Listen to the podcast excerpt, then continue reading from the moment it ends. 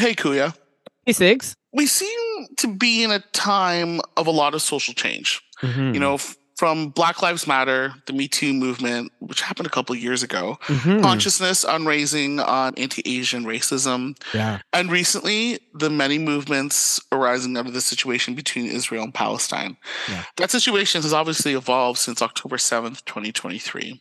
And we have been in discussion behind the scenes on the podcast about where we stand on the most recent global event, as well as all the other movements we have discussed. Yeah. I know you've benefited from these behind the podcast discussions, as we've called it. Yes.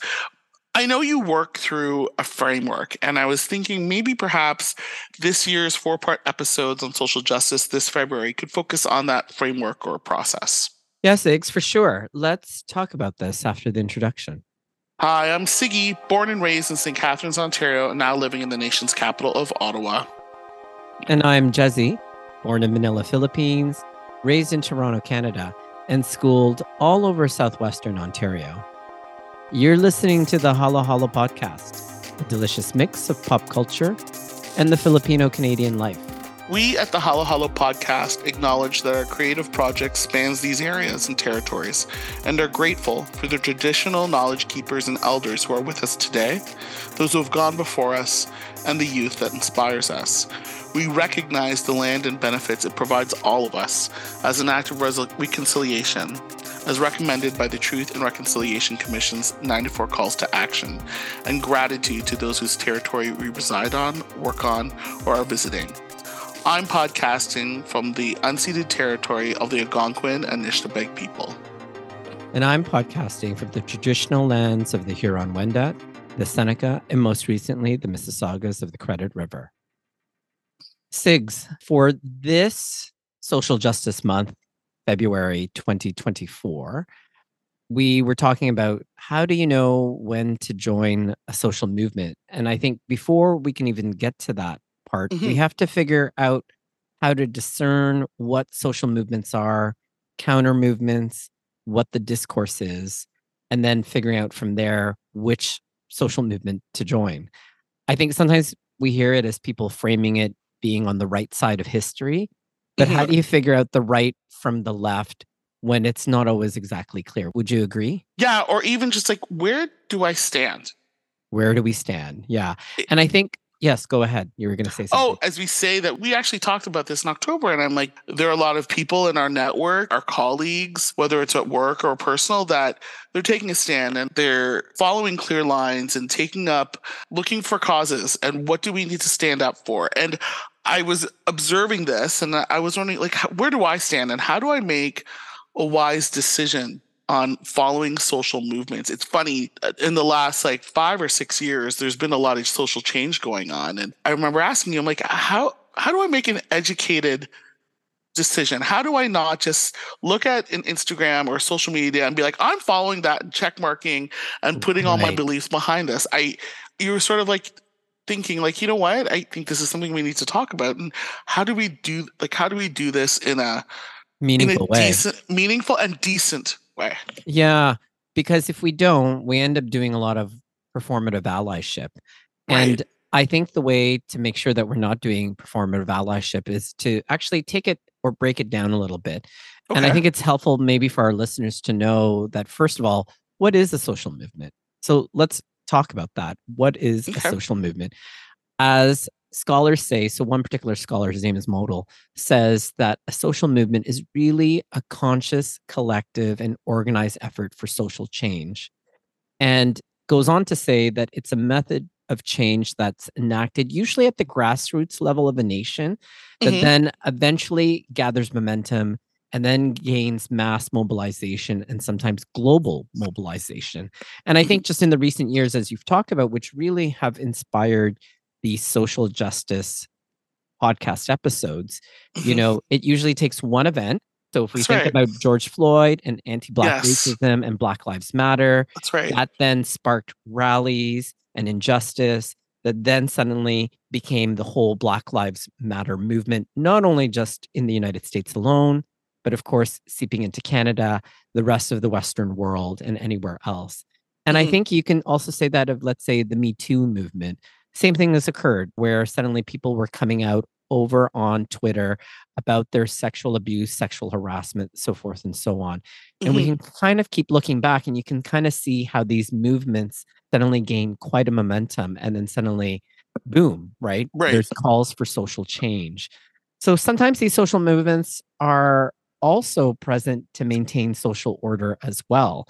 Mm-hmm. So if I think about fascism or even what's going on right now, populism with Donald Trump and conservatives like, you know, Poilievre in here in Canada, you know, or if we even think about Bongbong Marcos, like these are all responses to other social movements, which we'll get to in a second. But this is something to think about. Like, this right. is what a social movement is. And then this is how we can sometimes get swept up, especially if we're just looking through our Instagram, looking through our X feed or Twitter feed or whatever we right. call it, or what influencers are talking about on YouTube.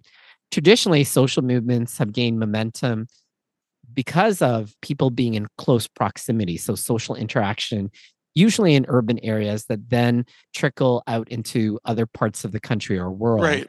You know, uh-huh. so going from urban to rural or yes. sometimes there's been through mass education. So sometimes we're used to seeing, for example, the civil rights movements, you know, feminism and gay rights starting mm-hmm. off with mass education through universities and colleges.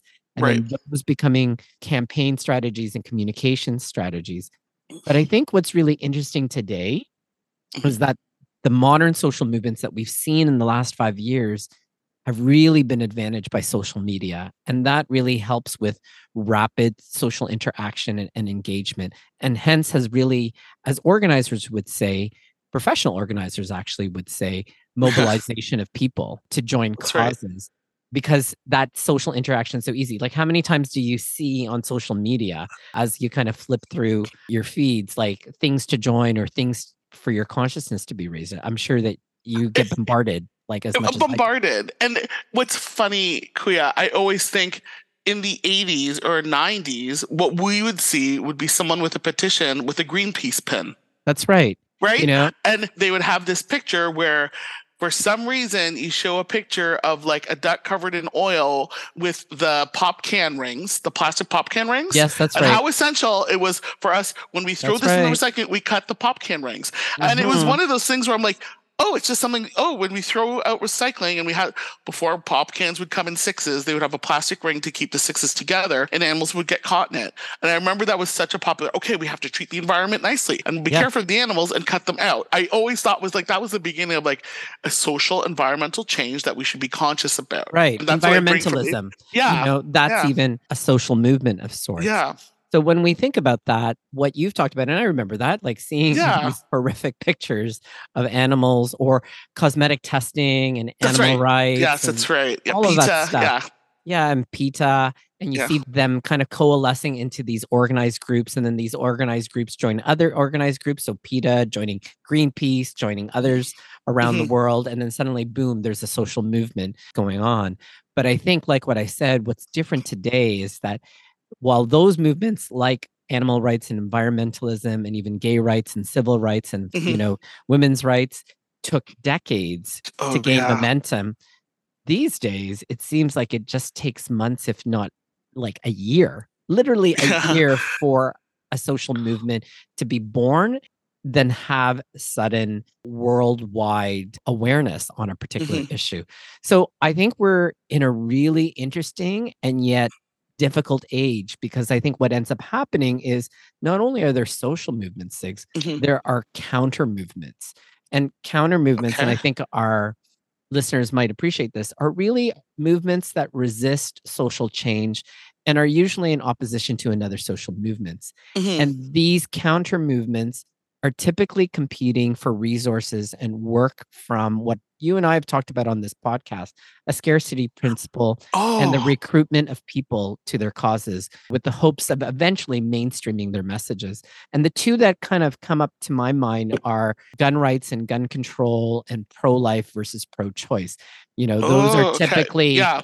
counter movements or movements. So depending on which movement you subscribe to, you see the other one as a counter social movement. But does that make sense, like in terms of what we've been seeing these last couple of years, Oh especially my around goodness. Israel and Palestine, where there's not only just been a movement around that, but many counter movements. Exactly. I always think too, whatever I remember with Black Lives Matter, then all of a sudden from the really far right, it was like, well, all lives matter. And Yeah. that wasn't the message that was trying to be produced by that. But Right. like you said, it's a counter movement to that. So I, yeah. Yeah. and it's shocking. You're right, Kuya, how quick it is. It is, right? Shockingly quick. Yeah.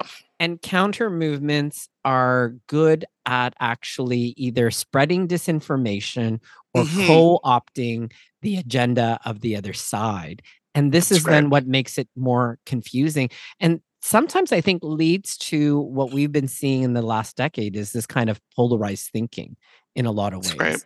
Because how many times have you and I have seen things on social media and then we've really had to scrutinize it and try to figure out is this right information? Is this wrong information? many and it's so fun it's so funny we talk we talk about topics that are not prickly but where there's lots of points of view whether and you brought up like pro-life i- And pro-choice. and Yep. people often think oh those are very polarizing it's either that or that but uh, you do know when you are pro-choice you are also pro-life because it's about the decision and it's it's one of those gray hairs and i know that we could get into major discussions Yeah, but you're right sure. about that. Pol- the, that counter movement makes pushes everything into polar, not even opposites, but it's either this or this. Where we've talked about this and discussions and being curious Yes, shows that there's many layers that's right. of not standing it. That's right. So what's interesting is that if there is an established discourse between a m- Mhm. social movement and a counter movement, it really means that this is a social issue that hasn't been resolved by that society at Mhm. large. So just as I've referenced there, gun control versus gun rights and Mhm. pro-life versus pro-choice, those are continual discussions, especially for our neighbors in the South in the United States. And this is top of mind. While we can probably go to other sides of the world or even in our own backyard and know that right. the conversation on this particular social issue is closed because society has figured that out and moved on, rightly or wrongly so. So, Mhm. you know, when I think about gun control versus gun rights here in Canada, it's simply our society has chosen gun control versus gun Mhm. rights in a lot of ways and prioritizing that for a variety of different reasons that I'm sure we could unpack and take the entire episode, but that is not the point Yeah. of this episode. no, yeah, no, no, no. Mhm. you know, and that's interesting to kind of think about that when I think about people in the South, people in the United States, that they're still thinking about the right to bear arms, and yet all of the mass killings that occur in the United States, and how are they trying to kind of balance those two competing interests? And same thing around pro life and pro choice and abortions and women's rights to choose, as well as respecting life, depending how you define that. Mhm. Sometimes, as I had just alluded to earlier, these movements and counter movements, as I said, create disinformation. And I think right. you know, a classic example that we're seeing today is really around gay, queer, trans rights versus what I call gay, queer, trans agenda. You know, so these two Mm. competing ideas where they're sending out misinformation that it's like, okay, these drag queens reading to children is just an example of them wanting to recruit people to their gay agenda. You know, it's kind of what one side says, as opposed to actually it's for entertainment and fun and inclusive thinking and cognitive thinking and That's right. flexibility. Yeah. Mhm. So you can see how again that disinformation just kind of creates chaos. And then what that does is it, you know, pulls people either to one side or the other. And then of course, what I've been seeing lately, at least within the gay rights movement and rights, is actually using fear. And something that I've been Oh. hearing about is referring to the queer community as the alphabet mafia, specifically gay, queer, trans rights activists, and then just calling them the alphabet mafia. So, two things that's interesting about that reducing it to an alphabet, and then the mafia, which is a very much an Italian term. Which, interestingly enough, at one point they weren't considered white, but somehow now are considered white and yet at the same time have pulled together this idea that there's something menacing about the gay agenda and not that we have one folks like i just have to say there's just never been an you, agenda. Kuya. Yeah, the- exactly. yeah the, the only agenda out there is to just be treated equally right as far as i'm concerned so to me, what's interesting in all of this is that the discourse actually between a counter movement and a social movement Mhm. is that it clarifies and identifies core values that are in conflict. You know, Okay. like what is much more important? Is life much more important than the right to bear arms or vice versa? Okay. Or is like living a life where you feel included and part of the community more important than what those that would say that have a gay agenda would would otherwise say.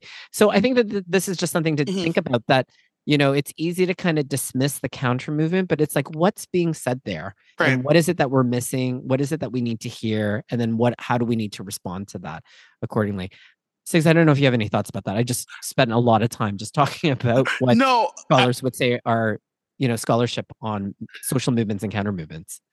I think it's sometimes when we just get back to the basics of what's in front of us. And I don't think there's reminders of it. I was overwhelmed. I'm like, there's a lot going on here. But Mhm. when we take to the steps of understanding what this movement is, what counter movements are, that really good key of like recognition of discourse, it, it puts things in a lot of perspective. Like right, right. we can always doom scroll, we can always look at a feed. Yep, But are we really looking at what's in the feed? Are we taking of what's value? What identifies the values that you are- find that are core?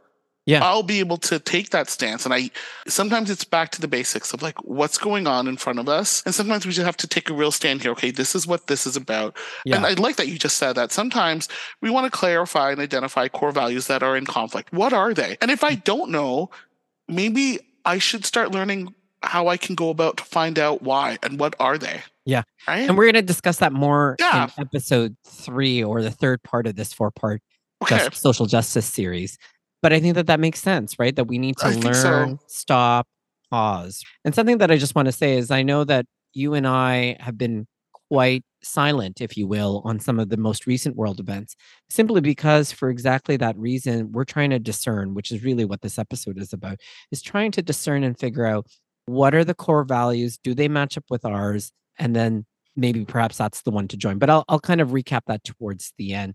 The other thing that I wanted to say too is, is, is that I want to really emphasize that modern social movements are really different from past social movements Oh, yeah? because of social media and mm-hmm. what social media does, which is create a sense of urgency and immediacy.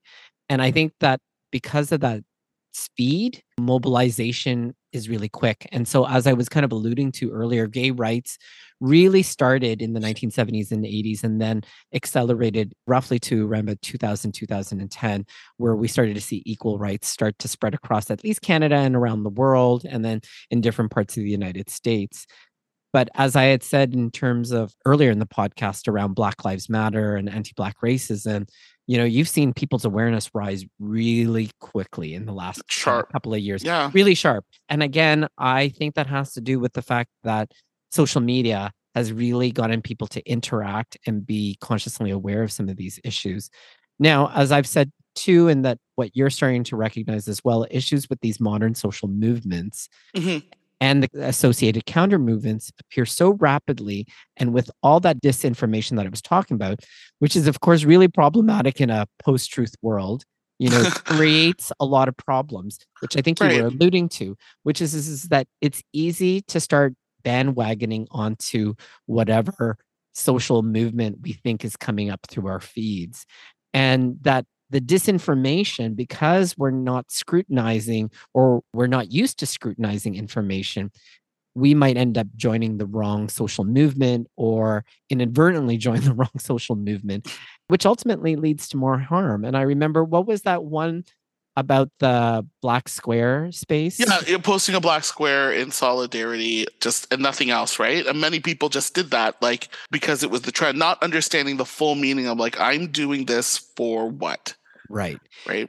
And so I think then it becomes really important in this day and age, especially around how social movements intersect with social media and technology and the speed with which that occurs, Mhm. is needing to do this discernment that I just alluded to earlier, which, of course, as you've talked about, means taking the time to understand the arguments. Do those arguments coincide with our personal values? Not getting swept up in the urgency. And I think we saw Mhm. that in October, November. There was this urgency. And that is not to say that you and I don't aren't aware that people are dying. It's just we really wanted to understand what is that issue here.